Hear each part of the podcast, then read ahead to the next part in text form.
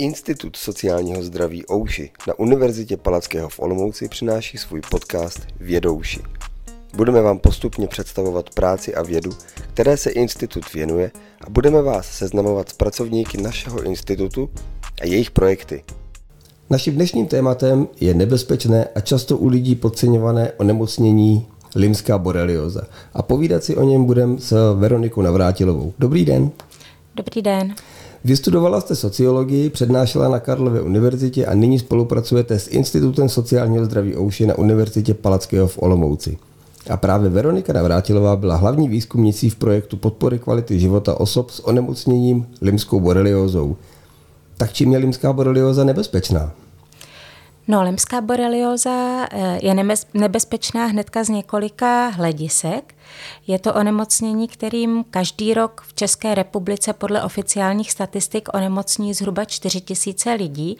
Ty počty vlastně kolísají, ale předpokládá se, že tady ty nahlášené případy onemocnění jsou jenom takovou špičkou ledovce, protože to onemocnění sice podléhá povinnosti nahlášení na státní zdravotní ústav, ale zdaleka ne vždycky je správně diagnostikované zdaleka ne vždycky lidi, kteří trpí problémy, ze kterých se třeba potom i sami uzdraví nebo na které mohou zabrat antibiotika, která dostanou z jiného důvodu, tak vlastně odhalí, že se týkalo limské boreliozy, takže se předpokládá, že těch případů je reálně eh, vlastně mnohem víc. No a zároveň eh, Česká republika je jedním z míst, kde se ta limská borelioza vyskytuje skoro nejhojněji a mluví se teďka i o takové klimatické epidemii, protože jak vlastně postupuje globální oteplování, tak se ta borelioza nebo vlastně původce té nákazy, kterým je klíště obecné v našich končinách, v Americe je to klíště jelení, tak vlastně jak se ten původce dostává vlastně i do oblastí, kde dřív běžně nežil, do vyšších nadmořských výšek nebo do studenějších zemí, tak vlastně to onemocnění expanduje a nárůst těch případů vlastně se projevují třeba i v severských zemích a vlastně tam, kde dřív nebyl nebyl ten výskyt onemocnění tak častý. Takže proto je to onemocnění taky nebezpečné a je potřeba o něm mluvit. No a dalším důvodem je, že se vlastně může projevovat nejrůznějšími způsoby. Může zdraví a vlastně i psychické zdraví těch lidí, kteří, u kterých se projeví, poškodit nejrůzněji. Ono se v souvislosti s limskou boreliozou mluví o takzvaném uh, novém velkém imitátorovi. Jako o velkém imitátorovi se dřív mluvilo o syfilis a původce toho onemocnění je vlastně eh, velmi blízký příbuzný eh, trepanemi pallidum, původce eh, té syfilidy, protože bakterie Borrelia burgdorferi, která vlastně je zodpovědná za tohle onemocnění u člověka a i u dalších zvířat, tak může napadnout v těle nejrůznější tkáně a může se skutečně ta nemoc potom projevit různě. Ten klinický obraz toho onemocnění je velmi různorodý. A s tím souvisí i složitá diagnostika, i vlastně nejrůznější typy poškození toho organismu, které vlastně s tím onemocněním můžou souviset. Takže i tohle vlastně je takovým typickým nebezpečím limské boreliozy, že se, že se vlastně v organismu může projevit různě a že se těžko zachytává někdy. A jak člověk pozná, že má boreliozu? Protože jde o sezónní onemocnění a příznaky se mohou někdy podobat eh, třeba chřipce. Mm-hmm. Ono eh, je Takový typický projev limské boreliozy, to si myslím už vešlo poměrně ve známost ve většinové populaci, je jim takzvaný erytema migrans, to je takový, takové zarudnutí, flek, který má uprostřed takový výblet, se říká, vlastně je uprostřed světlejší a mění se jeho velikost, vlastně zvětšuje se a může, říká se tomu migrující eritem, protože může migrovat po těle a může se objevit na tom těle i ve více exemplářích. Jenže právě tady s tím typickým příznakem eh, souvisí i diagnostický problém, protože řada lidí si myslí, že pokud se u nich tady ten počáteční příznak, zcela typický pro boreliozu neobjeví, takže boreliozu nemohou mít. Ale ve skutečnosti je to tak, že eh, vlastně objevení se tady toho migrujícího eritému uvádí zhruba 40% lidí, u kterých se potom ta borelioza diagnostikuje. Dalším takovým poměrně častým počátečním příznakem jsou ty chřipce podobné příznaky, jak jste zmiňoval, ale ty nejsou specifické, jo? takže specifickým projevem je právě ten eritém a zároveň taky vlastně jediným prokázaným původcem nebo přenašečem toho onemocnění, protože původce je ta bakterie Borrelia burgdorferi, ale tím přenašečem je klíště. A řada lidí, kteří boreliózou trpí, nebo ta borelioza je u nich potom diagnostikovaná, tak si ale vůbec žádné přisání klíštěte nevybavují. Jo, tam se říká, že zhruba 50% lidí, kteří mají boreliozu, si vůbec nevybavují, že by kdy byli měli klíště. A je to dáno asi tím, že vlastně eh, ty bakterie, borelie, mohou přenášet všechny vývojová stádia klíštěte a vlastně třeba ty nymfy jsou skutečně velmi drobné, jsou vlastně bezbarvé, mají kolem jednoho, dvou milimetrů a člověk je strašně snadno přehlédne, oholí, jo, nemusí si je vůbec eh, jako nějakým způsobem si jich nemusí všimnout nebo je zaznamenat, protože takových nejrůznějších droboučkých výstupků na kůži je samozřejmě spousta. A vlastně um, ty typické příznaky potom, pokud se neobjeví eritem, tak jsou spíš s tou boreliozou snadnější spojit zpětně. Jo, ale když vlastně člověk um, začne trpět bolestí hlavy, bolestí svalů, únavou,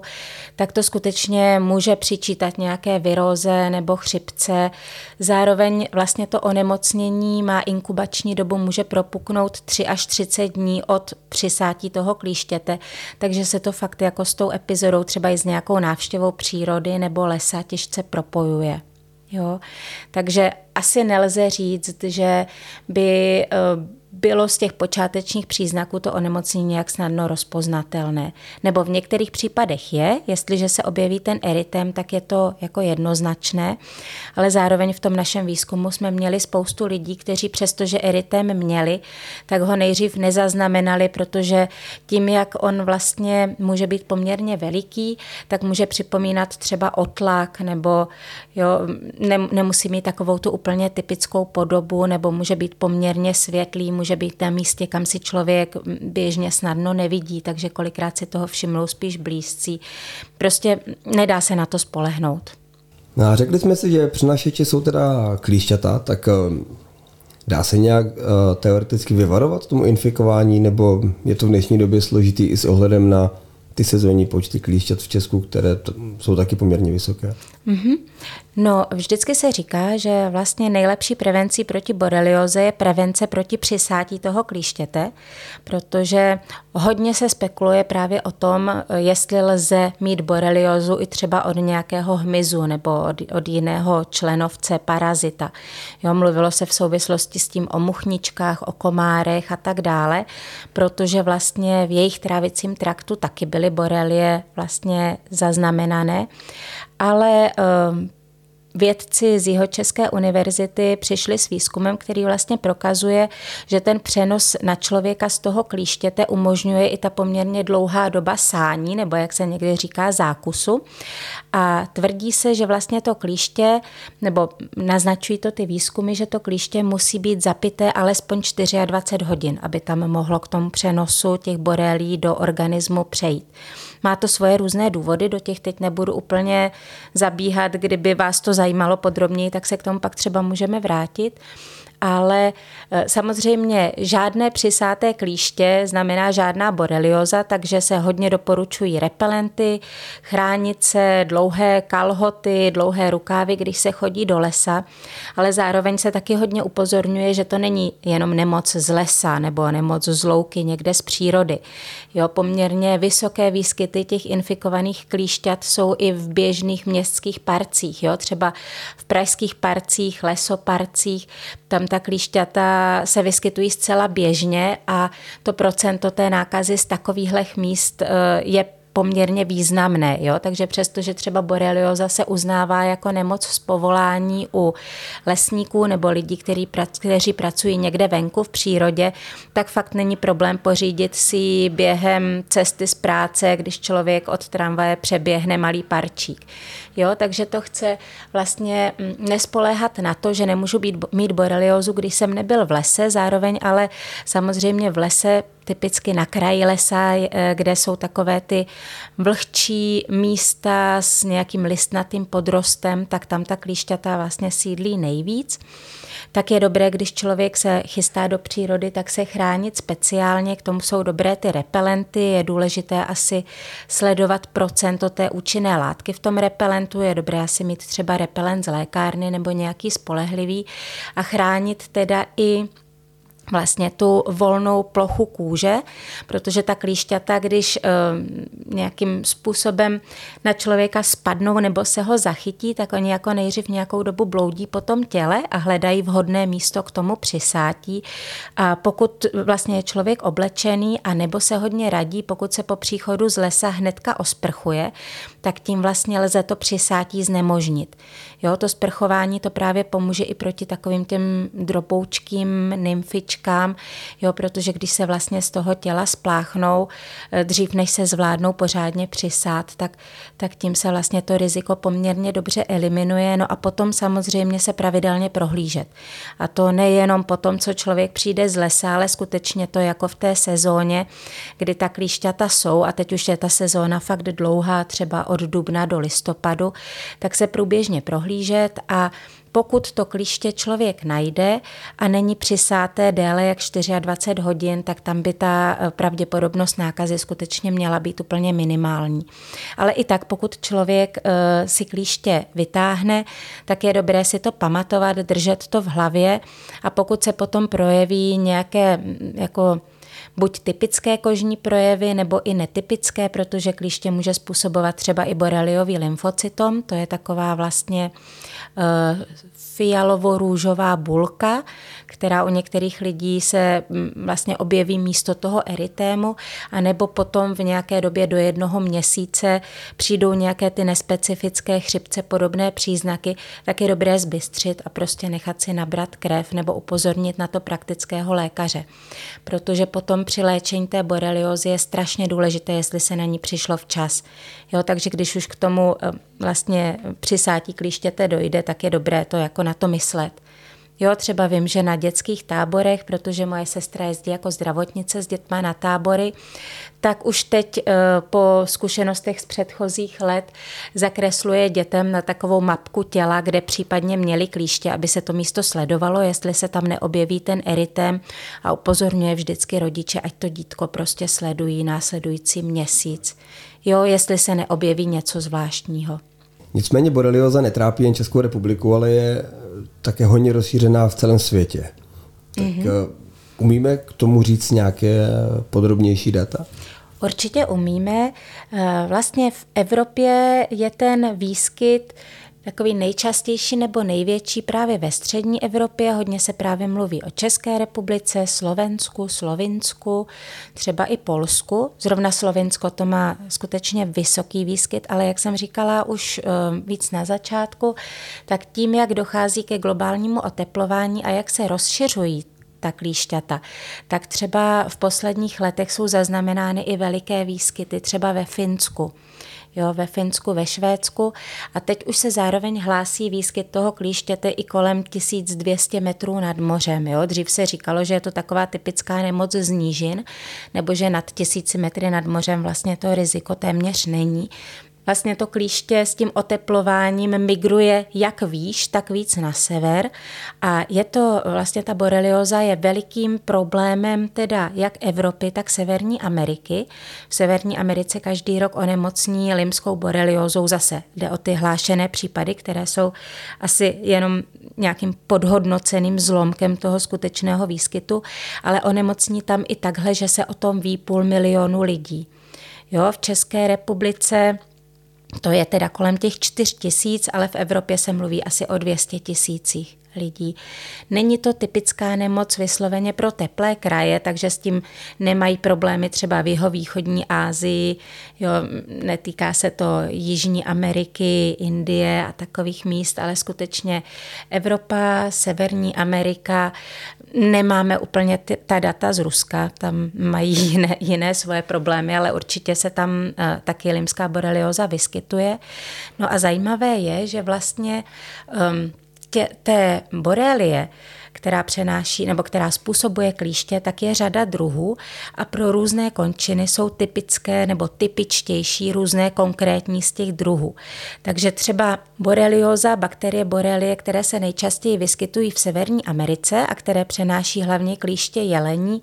tak způsobují víc takové ty projevy, které um, jsou vlastně v kloubní soustavě. Jo? Tam je daleko víc těch limských artritid a v České republice, kde máme nejčastěji eh, ty druhy Borrelia burgdorferi eh, gariny anebo avzely, tak právě ta Borrelia burgdorferi gariny, tenhle druh, tak ten eh, velmi dobře proniká hematoencefalickou bariérou a velmi dobře napadá nervovou soustavu. Takže u nás v té střední Evropě máme mnohem vyšší výskyt těch neuroborelios, než třeba právě v té Americe. Jo, a záleží právě na tom, ono, eh, všechny ty borelie jsou, jak jsem říkala, takovými jako velkými imitátory, protože velmi dobře napadají nejrůznější tkáně, ale mají prostě různé ty jejich druhy afinitu k různým typickým tkáním. Takže u nás můžeme mluvit skutečně až o, no někdy se udává dokonce 30 až 40% těch neuroborelios. A ty neuroboreliozy se vlastně složitě léčí, protože i ta antibiotika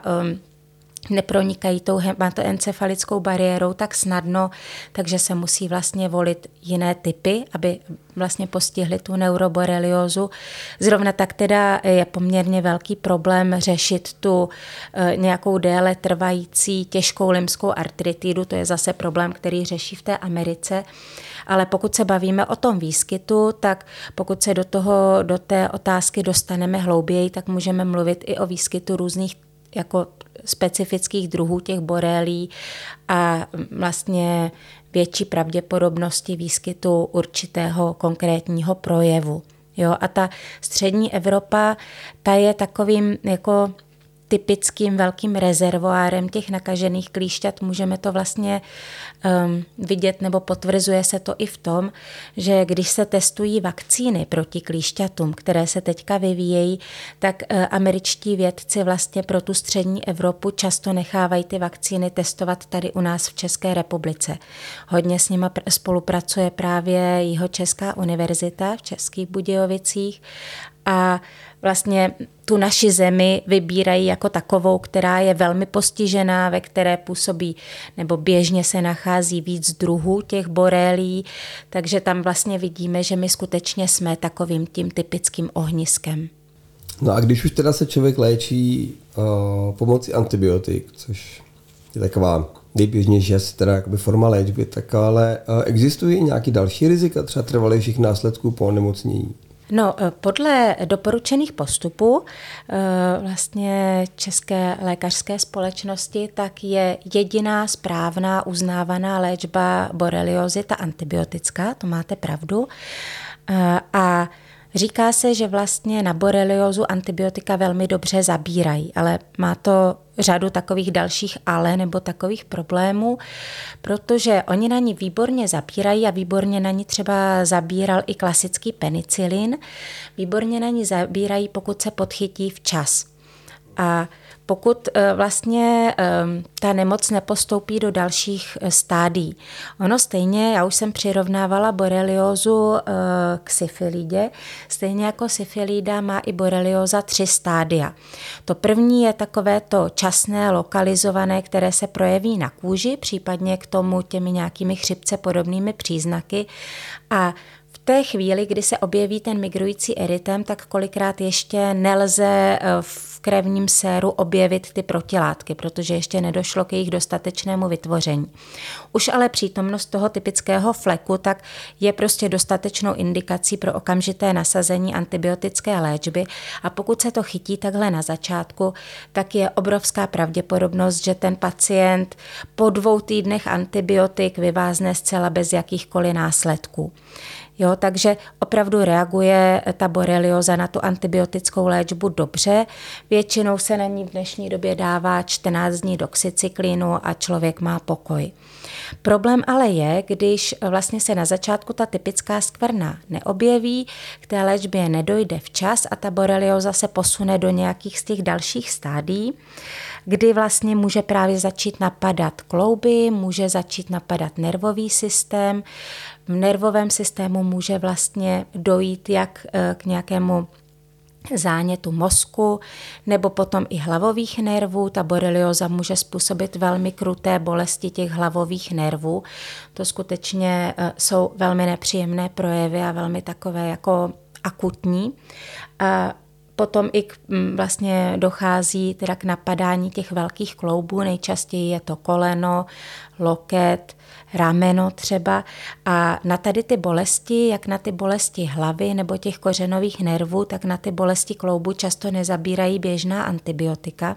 a už v téhle fázi to vlastně vyžaduje tu antibiotickou léčbu silnější a ideálně i delší.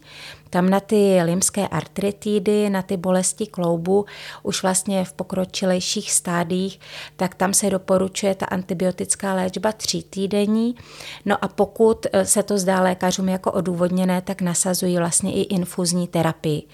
Tam vlastně potom indikují eh, léčbu ceftriaxonem, který se podává teda infuzně, je silnější a taky lépe vlastně prostupuje tou hematoencefalickou bariérou, takže vlastně může léčit i tu neuroboreliózu. No a pokud um, ale nedojde ani v tom druhém stádiu, o kterém se mluví jako o uh, vlastně časném diseminovaném, protože právě už není lokalizované na té kůži, ale je už kdekoliv po těle, tak pokud ani v téhle fázi se ta borelioza nepodchytí a dojde k třetímu, takzvanému pozdnímu diseminovanému stádiu, tak potom už je to problematické. Jednak z toho důvodu, že vlastně ta antibiotická léčba by měla být ještě delší a ještě razantnější, to někteří pacienti i hůře snášejí. Zároveň tam dochází k takovým jako diskuzím, jak moc dlouhá a jak moc razantní má být. V tom doporučené postupy stále mluví třeba o třech, čtyřech týdnech, ale jsou potom i alternativní názory, které fakt mluví jako o déle trvající léčbě. Takové ty názory, které ještě můžeme pořád zahrnout do té klasické medicíny a nejsou vysloveně alternativou, jak se o tom pak třeba budeme bavit, tak e, někdy nasazují i třeba až šestitýdenní léčbu, ale to už je poměrně extrém e,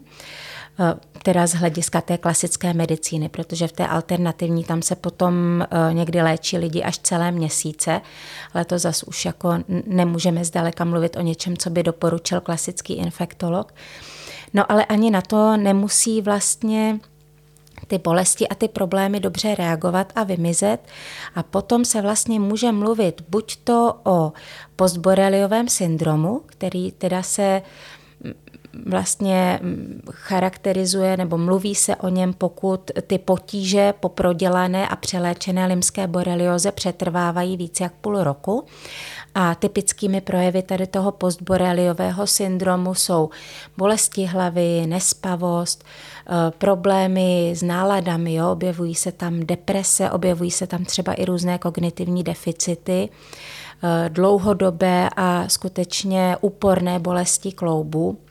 Tak tady ten postboreliový um, syndrom, ten je už potom složitý na léčení, protože tu léčbu už pacient prodělal. Často lékaři už nevědí, co dalšího by mu nabídli, ale u něho ty problémy u toho pacienta přetrvávají a vlastně takovéhle problémy měla poměrně velká skupina e, těch pacientů nebo těch lidí, se kterými jsme pracovali v tom našem výzkumu, protože to jsou právě lidi, kteří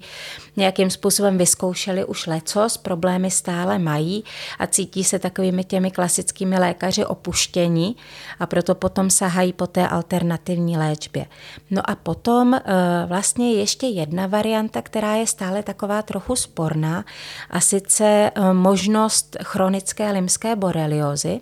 Ono v posledních letech došlo k různým poměrně významným projevům ohledně života těch borelí a tvrdí se, že oni jsou schopné vytvářet nějaké mikrofilmy nebo cysty, ve kterých mohou přežít tu antibiotickou terapii a potom vlastně, když dojde k poklesu těch aktivních antibiotik v organismu, tak mohou eh, znovu vlastně ožít nebo znovu, znovu se aktivovat a začít se znovu množit. A vlastně e, řada lidí, zvlášť těch lidí, kteří trpí chronickými příznaky, tak e, žije v takovém permanentním děsu, že přestože lékaři tvrdí, že jsou s nimi hotovi a že už vlastně tu jejich boreliozu vyléčili, přeléčili a že to, co u nich zbylo, tak je buď ten postboreliový syndrom nebo nějaké vlastně už nezhojitelné následky, tak ti lidi vlastně jsou vyděšení z toho, že by u nich mohlo jít o chronickou boreliozu, že by ta nemoc mohla dál postupovat a v tom organismu nějakým způsobem přežívat, říká se persistovat a že už se jimi vlastně nikdo nezabývá, že už je lékaři nechávají té nemoci na pospas. A tihle lidi, kteří jsou více nebo méně odůvodněně o tomhle přesvědčení, tak potom mají tendenci v tom svém zoufalství vyhledávat nejrůznější alternativní léčebné metody. Jo, a protože těch lidí s tím výskytem boreliozy je po světě poměrně hodně, tak právě vlivem tady těch případů přetrvávajících příznaků, tak došlo k sformování celé takové alternativní skupiny lékařů, kteří podle klasických infektologů a podle doporučení z těch klasických guidelinů jsou takový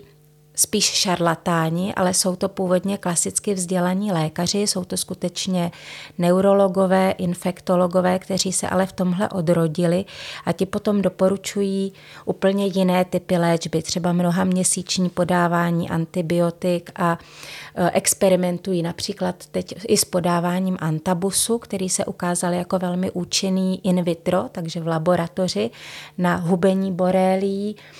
Existují i celé takové bylinné léčebné protokoly. Prostě tam, kde je poptávka, a to jsou ti lidi, kteří vlastně do prodělání té boreliozy měli pocit, že jsou de facto zdraví a po jejím prodělání už se nikdy z toho úplně nevzpamatovali a často mají i velmi výrazné přetrvávající problémy, které teda buď se velmi typicky týkají té nervové soustavy a nebo těch bolestí kloubu. Borelioza, ještě to teda doplním, může postihovat vlastně i srdeční srdeční sval,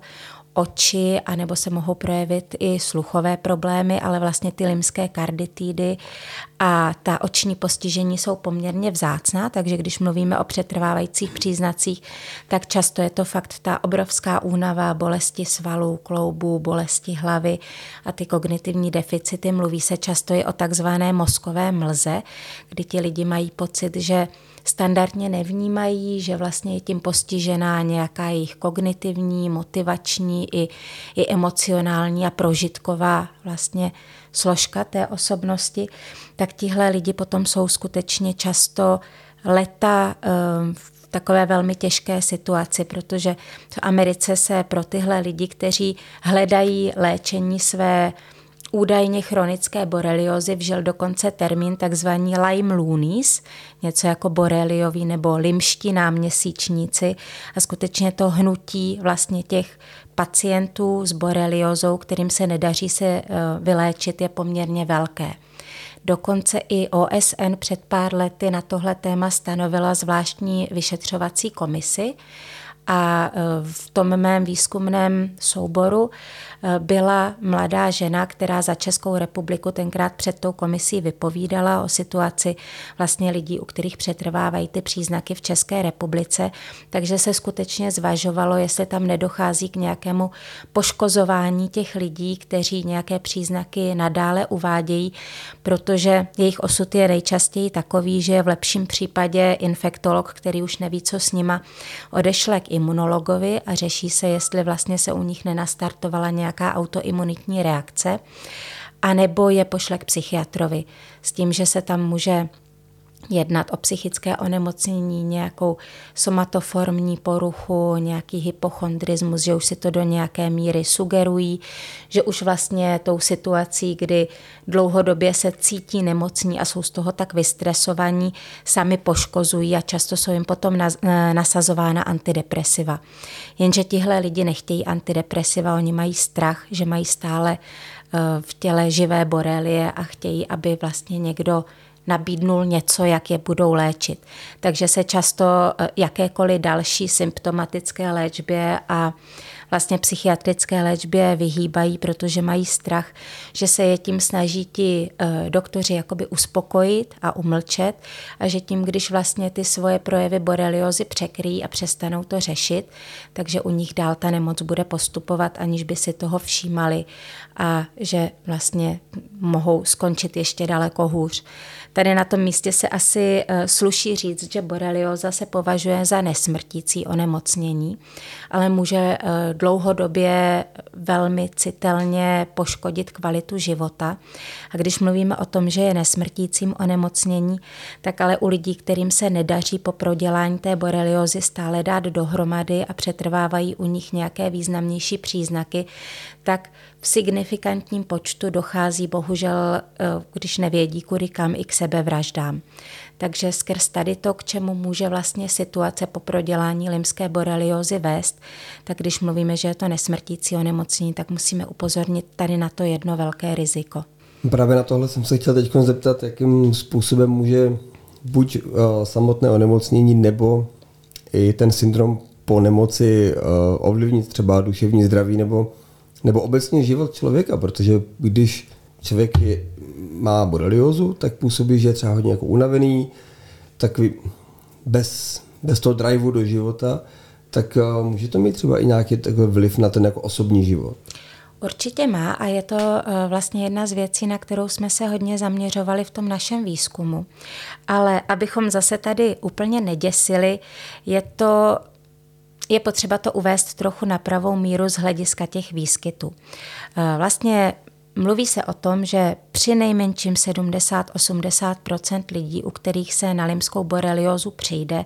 tak se skutečně dobře a bez následků uzdraví, na ta antibiotika reagují odpovídajícím způsobem. A co pro ně může být nepříjemné, jsou maximálně nějaké nežádoucí účinky, vedlejší účinky té antibiotické léčby, nějaké trávicí problémy. Potom ten člověk ještě nějakou dobu může být třeba oslabený. Ale nedochází tam k nějakému jako razantnímu ovlivnění toho dalšího života. V tom našem výzkumu vlastně velká většina těch lidí, kteří se mnou mluvili, tak neměla to štěstí a proto ten náš výzkum se zaměřil uh, hodně na lidi, vlastně došlo k takovému samovýběru, protože my tím, jak jsme prováděli kvalitativní výzkum a nabízeli jsme možnost, aby si s náma lidi o té své zkušenosti s limskou boreliózou popovídali, tak se nám samozřejmě ozývali spíš lidi, pro které to představovalo nějaký vážnější problém. Takže bych řekla, že dobře dvě třetiny toho našeho výzkumného vzorku eh, pocházely vlastně z těch 20-30% těch lidí, u kterých to neproběhlo celé hladce. Protože ti ostatní ti měli pocit, že mluvit o své borelioze by bylo něco jako mluvit o své angíně nebo o své rýmě. Prostě přišel jsem na to, dostal jsem antibiotika, pak to bylo v pořádku. Občas si na to vzpomenu, možná se časem ještě nechám otestovat, jestli ty protilátky nějak klesají nebo neklesají, ale s tím je hotovo. No ale právě ti lidé, u kterých se projevuje, a často se to od sebe právě těžko odlišuje, nějaký ten postboreliový syndrom, nebo se tam může uvažovat o nějaké možnosti chronicity té boreliozy, která ale jako stále je předmětem vědeckých úvah a ani v té odborné společnosti o tom nepanuje nějaká schoda, tak právě tihle lidé potom z hlediska té kvality života často docela hodně utrpí. A ten náš výzkum se zaměřil na to, aby lidi sami vyprávěli o tom, co v souvislosti s boreliózou prožili, co pro ně samotné byl problém. To je vlastně princip toho kvalitativního výzkumu, že my lidem eh, nevnucujeme, co by mělo být pro ně tématem ohledně toho onemocnění. Oni sami přicházejí s tím, co zažili a co pro ně samotné vlastně jako bylo nějakým způsobem důležité. A velmi často právě oni sami přicházeli s tím, že to jejich e, život velmi proměnilo. A Mluvila jsem s nimi s většinou z nich jednou a v nějaké vlastně fázi toho onemocnění. Řada z nich se e, teprve léčilo, ale někteří se léčili už několik let. Měla jsem tam vlastně paní, která se léčila už i celá desetiletí a skutečně lze mluvit o tom, že pro řadu lidí to teda tím tématem zůstává a že jejich život po borelioze a před boreliózou se velmi liší. Často to ovlivnilo třeba schopnost pracovního nasazení, volnočasové aktivity. Někteří lidi si potom vlastně vypěstovali už i veliký strach z nějaké možnosti další nákazy, takže změnili svoje volnočasové aktivity i s ohledem na to, že vlastně měli strach trávit víc času v lese, velmi se potom začali sledovat a tak dále. No a Potom je samozřejmě i otázkou, nakolik eh, důvodem té změny životního stylu je samo to onemocnění a nakolik třeba potom i nějaký strach nebo nějaká eh, změna životního stylu související s tím, že vlastně člověk se naučí žít v nemoci a řadu aktivit omezí, přijde třeba o fyzickou kondici, když po nějakou dobu se vlastně fyzickým aktivitám věnovat nelze, tak potom někdo už se třeba k těm původním koníčkům úplně nevrátí. Jo, zároveň vy jste vlastně narážel na to, že ta neuroborelioza může mít řadu projevů vlastně z hlediska psychického stavu lidí a tam ona opravdu uváděli nám lidi příklady, eh, že ovlivnila jak teda nějaký ten pocit životní energie, tak ale i třeba nějaké ty kognitivní funkce. Říkali, že si špatně pamatují, špatně se jim vybavují slova, špatně se jim formuluje. Taky často lidi mluvili třeba o takových vlnách, že někdy je to lepší a potom do toho zase významněji spadnou a mají takové jako horší období. Řada lidí mluvilo o velkých problémech se spánkem, Řada lidí eh, tvrdilo, že se jim potom začaly objevovat deprese nebo takové jako nestabilní nálady. Takže i, i tohle mohou být jako typické projevy boreliózy, ale zase ta, ta psychika je taková komplexní věc a do jisté míry může hrát roli i potom nějaká eh, nedůvěra tomu, že je člověk už zdravý. Jo, že někdy, a nechci tím teďka schazovat nějaké eh, jako reálné problémy těch lidí, které jim skutečně věřím, ale určitě v tom hraje roli i to, že vlastně když člověk prodělá stavy, kdy té svojí psychice úplně nemůže věřit, takže ta základní důvěra potom už může být nějak narušená a že třeba i e, nějaká nespavost plodí další nespavost ve strachu z toho, že zase nebudu moct spát, protože od té boreliozy už to teď mám takhle, jo, i třeba nejistotu nebo nějakou nedůvěru vůči těm kognitivním výkonům a tak dále. Jenže tady u těch eh, přetrvávajících příznaků v době, kdy já jsem dělala ten výzkum a bavili jsme se o borelioze, tak eh, to bylo něco dost spojovaného s touhle nemocí. Ale potom vlastně, když já jsem ten výzkum skončila, tak přešla covidová vlna a o velmi podobných projevech se začalo mluvit v souvislosti s tím takzvaným long covidem nebo post, post-covidovým syndromem. Jo, takže tady u té boreliozy si vlastně můžeme představit něco dost podobného a zdá se, že prodělání nějakého infekčního onemocnění skutečně může rozpoutat potom nějaké autoimunitní reakce toho organismu a může zanechat nějaké následky a v souvislosti s tím covidem si myslím, že teď už je to daleko představitelnější a uvěřitelnější i pro lidi, kteří vůči tomu byli dřív skeptičtí. A jak to třeba vypadá s eh, vakcinací? Protože v dnešní době se dá plno virových onemocnění třeba takto řešit, vys třeba COVID, ale je to u bakteriálního onemocnění nebo přímo u boreliozy v něčem jiné? Tak co se týče vakcíny proti borelioze, to je už eh, takový běh na dlouhou trať. Eh, všichni asi vědí, ale někteří lidi si pořád trošičku pletou, proti čemu se vlastně dá očkovat. Dá se dobře očkovat proti eh, klíšové encefalitidě, která je teda virového původu a je přenášená stejným přenašečem. Není ani úplně vzácné, že se na člověka může borelioza a encefalitida přenést zároveň. No a vlastně pokusy o vytvoření nějaké vakcíny proti limské borelioze jsou tady už poměrně dlouho a jedna z těch vakcín se v americkém prostředí už dokonce dostala na trh. Ta vakcína se jmenovala Limerix a mechanismem jejího účinku bylo, že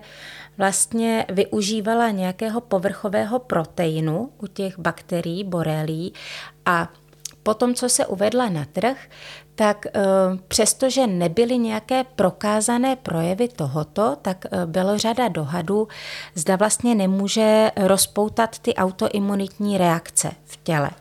No a potom vlastně převážel takový jako strach a spousta uh, hlášených problémů po podání té vakcíny, které teda ve výsledku, když se jim skutečně americký úřad pro kontrolu léčiv věnoval, tak ani v jediném případě nedošlo k potvrzení, že by byla skutečně původcem těch zdravotních problémů přímo ta vakcína. Tak ale mm, došlo k velikánskému poklesu zájmu o ten Limerix a ten byl stažený z trhu. A od té doby bylo řada pokusů vyvinout vlastně vakcínu na buď to podobném principu, anebo i jiném. Byly tady i pokusy vlastně vyvinout vakcínu proti borelioze na velmi podobném principu, na jakém fungovala ta protikovidová vakcína. A v současné době je několik vakcín, které teda se testují. Jedna došla dokonce do třetí fáze toho testování a je poměrně nadějná. A výhodou oproti tomu Limerixu eh, by mělo být to, že by měla působit proti nejrůznějším druhům těch borélí, protože ten Limerix ten byl účinný vlastně jenom na ty americké druhy borélí. A u nás se opakovaně právě na Jihočeské univerzitě eh, testovaly vakcíny, které teďka jsou ve hře, abych tak řekla, a prokázala se u nich dokonce, nebo vlastně v rámci toho testování, stoprocentní účinnost. Takže nějaká poměrně velká naděje na to, že by vakcína mohla být k dispozici, tady je. Mluví se o tom, eh, že by vlastně jedna z nich mohla být na trhu už v roce 2005 a e, vlastně oproti tomu Limerixu e, se vědci vyhnuli čistě pro jistotu tomu riziku, že by nějakým způsobem mohla ve zvýšené míře vyvolávat ty autoimunitní reakce. A zároveň je ta vakcína taková, že se podařilo do ní když to řeknu tak laicky, navěsit nejrůznější povrchové proteiny těch různých druhů klíšťat, takže by měla fungovat i proti všem těm běžně se vyskytujícím druhům v té střední Evropě. Takže šance tady je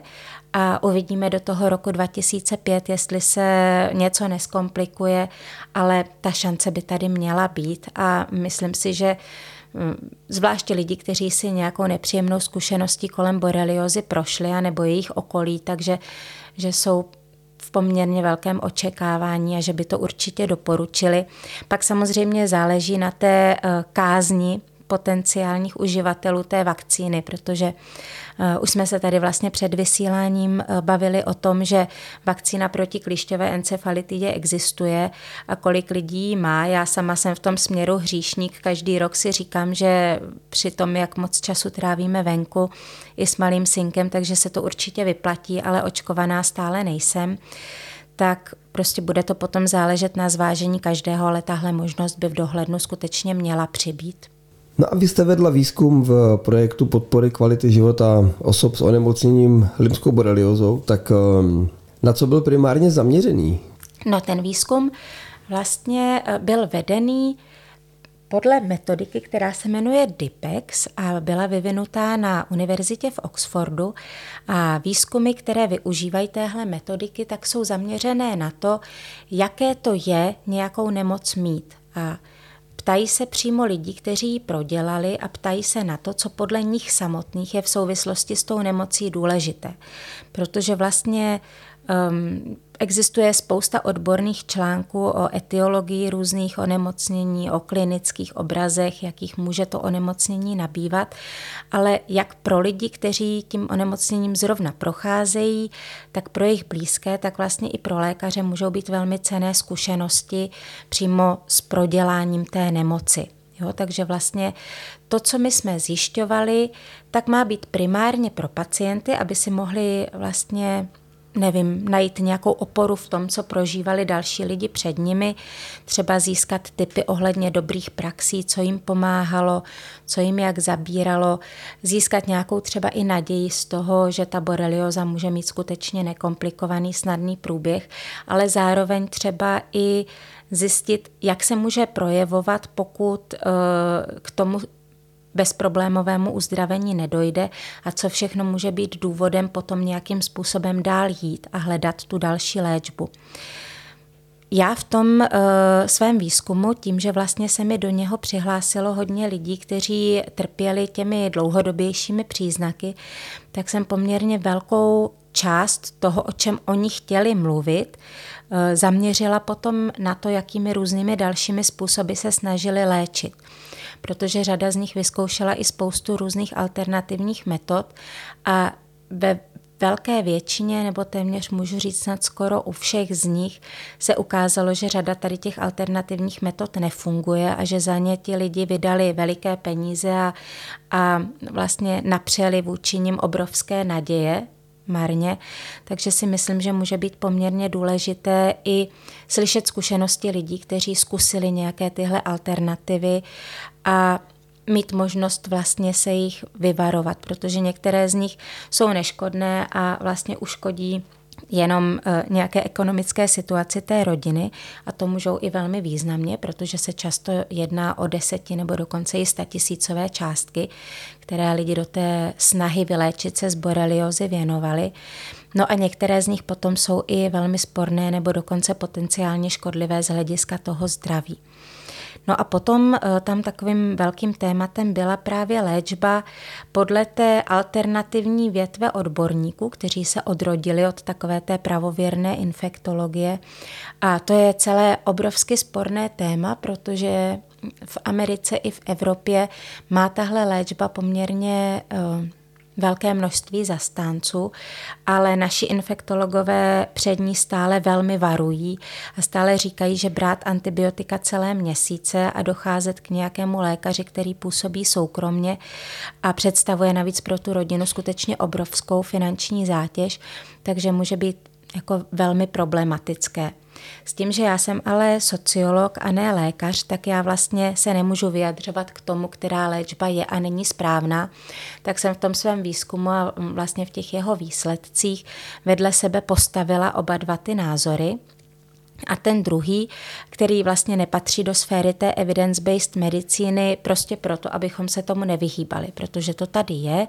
je to tady um, vlastně ve velkém množství. A Chtěla jsem zmapovat, co si od toho vlastně lidi slibují, eh, co je to všechno, jak finančně, tak i lidsky stojí, protože za tou léčbou často museli dojíždět a hm, skutečně změnit hodně životní styl, protože v rámci té léčby se doporučuje i velká spousta různých doplňků stravy a dalších praktik, které vyžadují nějaký jako zvláštní životní režim. No a v tuhle chvíli teda k tomu máme se sbíraná data, ale většina z tady těch lidí, kteří podstupovali tady tu alternativní, ale antibiotickou léčbu a zároveň léčbu pomocí různých doplňků, tak většina z nich byla v tom léčebném procesu. A vlastně nebylo možné v rámci toho výzkumu zjistit, jak vlastně s tou léčbou dopadly, jestli to bylo úspěšné. Takže řada z nich mi prostě vyprávělo právě o těch životních změnách a omezeních, které jim borelioza přinesla a s velikou nadějí vzhlíželi k tady tomu způsobu léčby. Takže ta témata vlastně zůstala těmi jejich tématy a výsledkem toho výzkumu byl modul o limské borelioze na stránkách Hovory o zdraví, ty moduly vlastně jsou zpracovávané podle té oxfordské metodiky, o které jsem mluvila a měly by být takovou jako oporou lidí se stejným onemocněním v nejrůznějších životních oblastech. Provázejí je vlastně mm, náhledem do zkušeností lidí od prvních příznaků, od diagnostiky, která u té boreliozy bývá let, kdy hodně spletitá a dlouhá, protože řada lidí skutečně navštíví spoustu specialistů než se zjistí, že ty různorodé problémy, které mají, způsobuje právě borelioza. Mluvíme teď právě často o lidech, kteří neměli na počátku ten erytém. No a, a potom vlastně ten výzkum schrnuje zkušenosti se změnou životního stylu, s uzdravováním nebo naopak se trváváním v té nemoci s různými životními strategiemi, které lidi vůči tomu zaujali a seznamuje i s trajektorií toho onemocnění a léčby u všech těch našich respondentů. Ale má to vlastně nějaký konec, kterým je ten moment, kdy se ten výzkum publikoval. A samozřejmě ty jejich příběhy dál pokračují těchhle lidí takže by stálo za to se k tomu ještě vrátit. Ale vlastně každý posluchač, pokud se chce podívat na to, co jsme v tom výzkumu zjistili, tak může navštívit ty naše stránky. Ehm, adresa je www.hovoryozdraví.cz a kromě modulu Olimské borelioze tam najde i další moduly, které se zpracovávaly touhle metodikou zaměřenou na zkušenosti pacientů a třeba i zkušenosti jejich okolí nebo pečovatelů o ně a na tu boreliozu se tam vlastně v detailu může podívat s tím, že eh, je to speciální výzkum v tom, že lidé, kteří nechtějí zůstat v anonymitě, respondenti, tak eh, vlastně tam mohou vystupovat i s celým svým příběhem. Takže často tam jsou eh, vlastně popsané konkrétní příběhy těch lidí, kteří jsou tam třeba i ve videových záznamech, protože ty zkušenosti lidi si mohli vybrat, respondenti toho výzkumu, jestli na těch stránkách budou vlastně ty svoje zkušenosti prezentovat ve formě videa, audia anebo textu. Takže někteří jsou tam anonymně, někteří tam jsou s celým tím svým příběhem i se svým obličejem a se svým vlastně slovním projevem. A ve všech případech, když eh, vlastně ty lidi, kteří se vlastně na ten modul podívají, když je zaujme konkrétní příběh, tak se může mohou podívat vlastně na historii onemocnění toho konkrétního člověka a jak se u něj to onemocnění vyvíjelo. Takže to je takový vlastně jako rezervoár zkušeností a, nějakých, hm, nevím, poznatků, osobních poznatků ohledně toho onemocnění na těch našich webových stránkách. A bylo těžké najít eh, respondenty pro výzkum, přece jenom uh, počet onemocnění je eh, vysoký, ale asi ne úplně každý o tom dokáže potom nějak mluvit. No, my jsme vlastně spolupracovali v tom projektu uh, se společností Borelioza.cz, což byla na jednu stranu moc příjemná spolupráce díky velké ochotě místopředsedy toho občanského združení, pana Dymáčka. A přes tohle združení my jsme se dostali k řadě lidí, kteří měli naopak chuť o tom onemocnění mluvit, chtěli upozornit na jeho rizika, upozornit na možná rizika toho, že se třeba ta borelioza někdy neléčí dostatečně nebo že je problém ji diagnostikovat. Takže tady z toho zdroje já jsem na počátku toho výzkumu měla poměrně dost respondentů, ale protože ta borelioza CZ eh, hodně sympatizuje vlastně s tím americkým alternativním odborným hnutím, které tvrdí, že existuje chronická borelioza a že je třeba ji léčit jinak, než doporučují guideliny, tak jsem potom měla problém eh, nebo trošku větší problém, nebo musela využít i jiné zdroje, abych našla pacienty, kteří to vlastně vhodně doplní, protože já jsem tady měla najednou spoustu respondentů, kteří reprezentovali těch 20 nebo 30 případů, které jsou vlastně komplikované nadále i po nějakém tom základním antibiotickém přeléčení. A teď jsem potřebovala, eh, abych ukázala pravdivý obraz té nemoci, získat i respondenty z těch 80% a ti často měli pocit, že se se mnou vlastně nemají moc o čem bavit, protože to nebyl až tak veliký problém. Jo? Skutečně jako měli pocit, eh, jako kdybych jim volala a ptala se jich, chtěl byste nám povyprávět dopodrobna své zkušenosti s chřipkou nebo s angínou nebo s rýmou. Takže potom vlastně další respondenty jsem získávala přes ambulance pro limskou boreliózu při různých infektologických odděleních. No a Zároveň jsem postupovala takzvanou metodou sněhové koule, když jsem eh, narazila na někoho, eh, kdo buď to v rodině měl někoho, kdo prodělal boreliózu a vědělo se o tom, nebo na někoho, kdo se třeba potkal a zpřátelil s někým, kdo taky prodělal boreliózu, protože přeci jenom to není tak úplně běžné onemocnění a má to pověst jako určitého většího rizika nebo nebezpečí než třeba právě běžná chřipka, tak o sobě ti lidé často vědí nebo si vybaví, kdo další z jejich okolí o borelioze mluvil. Takže ty respondenty, kteří měli reprezentovat vlastně ten eh, nekomplikovaný obraz nemoci, jsem paradoxně musela přesvědčovat daleko víc než ty, kteří měli pocit, že potřebují zalobovat za to, že ta borelioza skutečně je velikánský a do značné míry podceněný problém. Ale i to se povedlo. Takže eh, vlastně na těch našich stránkách máme reprezentované nejrůznější průběhy toho onemocnění a mluvili jsme s lidmi v různých fázích eh, toho onemocnění, jak s těmi, kteří už ho měli za sebou a s odstupem konstatovali, že u nich k žádným dalším problémům nedošlo, i s lidmi, kteří byli třeba na začátku, byli těsně po diagnóze, Mluvila jsem s paní, která leta nemohla přijít na to, co jí je a volala mi vlastně nadšeně, narazila na můj inzerát a volala nadšeně, že se snad konečně zjistilo, co jí je a těšila se, že absolvuje antibiotickou léčbu a snad už teď bude v pořádku. Takže máme tam zachycené jak různé závažnosti, tak různá momentální stádia té nemoci, tak i různě staré respondenty, protože jsme vlastně cílili na to, abychom Mluvili jak s lidmi mladými, tak staršími, jak s lidmi, kteří před onemocněním byli ve skvělé kondici, tak s těmi, kteří třeba dlouhodobě eh, prodělávají nějaké jiné chronické onemocnění, abychom prostě postihli takový co nejbarvitější obraz té nemoci a situací, ve kterých vlastně do života těch lidí může vstoupit. Tak snad se to povedlo, máme tam vlastně 39 respondentů, ale určitě by se dala data sbírat ještě dál z projektu zešla určitá data, tak um, jak se s nimi dá dál pracovat, nebo případně už se s nimi nějak dál pracuje? No já jsem to vlastně naznačila u řady těch lidí, se kterými jsem mluvila a kteří třeba právě horovali pro tu dlouhodobou antibiotickou léčbu u soukromých lékařů, tak jsem mluvila v momentě, kdy uh, měli pocit, že našli nějakou naději, že se teď teda chtějí léčit tím způsobem, ale nevím už, jak to s nima dopadlo. 啊 zároveň i u lidí, kteří třeba neměli v té době žádné komplikace, bych moc stála o to,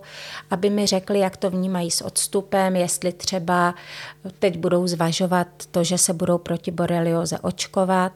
a tak dále. Takže já bych eh, moc ráda po té, co jsem se vlastně vrátila z rodičovské dovolené, protože ten výzkum jsem dělala před nástupem na mateřskou,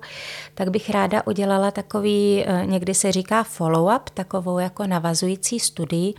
a ozvala se znovu všem těm svým tehdejším respondentům a zjistila, jak se mají, jak se vlastně ten jejich stav dál vyvíjel, jakou zkušenost udělali s léčbou, kterou v té době teprve podstupovali, eh, které jejich příznaky vymizely, pokud vymizely, tak co mají pocit, že jim na ně zabralo, nebo jestli někteří, kteří měli pocit, že eh, trpí tím postboreliovým syndromem nebo jako nějakými eh, problémy, se kterými se spíš musí naučit žít, tak co jim v tom třeba pomohlo. Takže bych skutečně ráda teď po nějakých těch víc než třech letech, protože data jsme sbírali eh, mezi dubnem 2019 a potom podzimem 2020, tak po těch třech letech bych skutečně ráda zjistila, jak se u koho z těch mých respondentů situace vyvinula a zároveň dozbírala ještě třeba nějaká další data k dalším nadějím, které se objevily. Hodně se v Americe uvažovalo třeba o um, zkoušce eh, léčby tím antabusem. Začaly tam probíhat nějaké klinické studie, zároveň možná eh, trošku se posunulo i uznání ohledně té chronické limské boreliozy, protože na zvířecích modelech i u lidí byly po přeléčení antibiotiky v některých případech jako zaznamenány stopy potom onemocnění a byly tam i dokonce i metodou PCR, takže ne nepřímou, ale přímou diagnostikou objevené fragmenty těl těch borelí, tak bych se vlastně k tomu problému ráda znova vrátila a podívala se, kam se posunula ta odborná debata, kam se posunuly nálady v té společnosti i kam se posunuli vlastně ti moji tehdejší jednotliví pacienti. Víme tedy, že eh, onemocnění je v celku komplikované, pro lidi může mít i dost eh, špatné následky, přináší to klíšťata, tak. Co poradit třeba lidem, když už to klíště najdou, tak jak mají správně postupovat, protože těch návodů je spousta, každý říká něco, ale jak by to mělo být správně, abychom co nejvíc uh, eliminovali tu možnost, že budeme infikovaní boreliózou. Eh, tak eh, to kliště je samozřejmě potřeba co nejdřív odstranit, protože, jak jsem říkala, eh, čím je delší doba toho, toho sání nebo vlastně toho přichycení klíštěte, tím větší je pravděpodobnost, že k přenosu té boreliozy přejde, dojde, nebo spíš těch borelí, které teprve teda jsou zodpovědné potom v těle za boreliozu. No a při tom odstraňování klíštěte je asi dobré si uvědomit, že to klíště má takový jako pilovitý sosáček, takže se hodně doporučuje klíště ne vytáčet, ale jakoby vykývávat.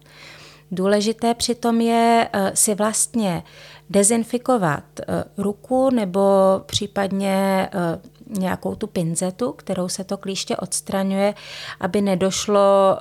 k tomu, že se třeba do té ranky dostane nějaká infekce, nějaká nečistota.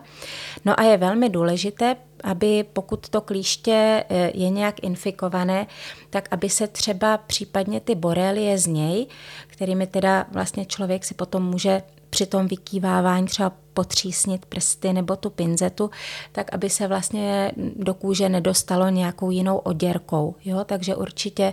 kolem toho odstraňování dodržovat hygienu, mít si ruce, to klíště potom odstranit, třeba spláchnout do výlevky, nebo někam rozhodně klíště nerozmačkávat, ani, ani jinak nepoškozovat. No a dřív se někdy objevovaly rady jako po směru, proti směru hodinových ručiček, to asi úplně nehraje roli a spíše skutečně lepšího vlastně jakoby vykývávat a vytahovat ven z rány, kolmo na tu ránu. No a důležité je ho ničím nezakapávat vlastně, ani se nesnažit ho třeba pokryt vrstvou mídla nebo něčím takovým, protože se říká, um, že to klíště, pokud se začne dusit, nebo pokud uh, je něčím takovým vlastně uh, nevím, zneškodňováno, takže eh, při tom dušení může dojít k tomu, že vlastně obsah eh, to, té jeho trávicí soustavy, protože eh, ty borelie žijí vlastně v trávicím ústroji toho klíštěte, takže se vyvrhne do té ranky, takže to může být naopak víc nebezpečné, může tam dojít eh, k většímu infikování, takže právě ničím nezakapávat, nezamazávat a čistou rukou nebo čistou pinzetou vykývat a potom tu ranku ještě dezinfikovat. No, potom hodně často jsem se potkala s tím, že je obrovský průšvih, když vlastně část toho klíštěte v té ráně zůstane, třeba část těch kusadel nebo vlastně toho pilovitého sosáčku a to už není tak kritické. Samozřejmě lepší, když se podaří to klíště vyndat v celku, ale tím, že ty borelie tak sídlí vlastně v trávicím traktu toho klíštěte, nejsou přímo v tom sosáčku, tak tam nevzniká nějaké už jako výrazně větší riziko a pokud tam malinká část toho klíštěte v té rance zůstane, tak je potřeba to prostě vydezinfikovat a to tělo si s tím poradí normálně, jako vyloučí z toho těla nějakou droboučkou třísku, tak vyloučí i tohle. Snad jenom kdyby tam kolem toho vzniknul nějaký zánět nebo to trápilo, svědělo, výrazněji začervenalo, tak může být fajn s tím navštívit třeba kožního lékaře, ale není potřeba hrozným způsobem spanikařit, pokud tam skutečně malinkatý kousíček zůstane. Tak to bylo dnešní povídání o borelioze s Veronikou Navrátilovou. Já moc děkuji za váš čas. A bylo to moc příjemné povídání a budu se těšit na případné pokračování jak v projektu, tak i v dalším třeba podcastu. Tak já taky moc děkuju. Budu se taky těšit případně na shledanou.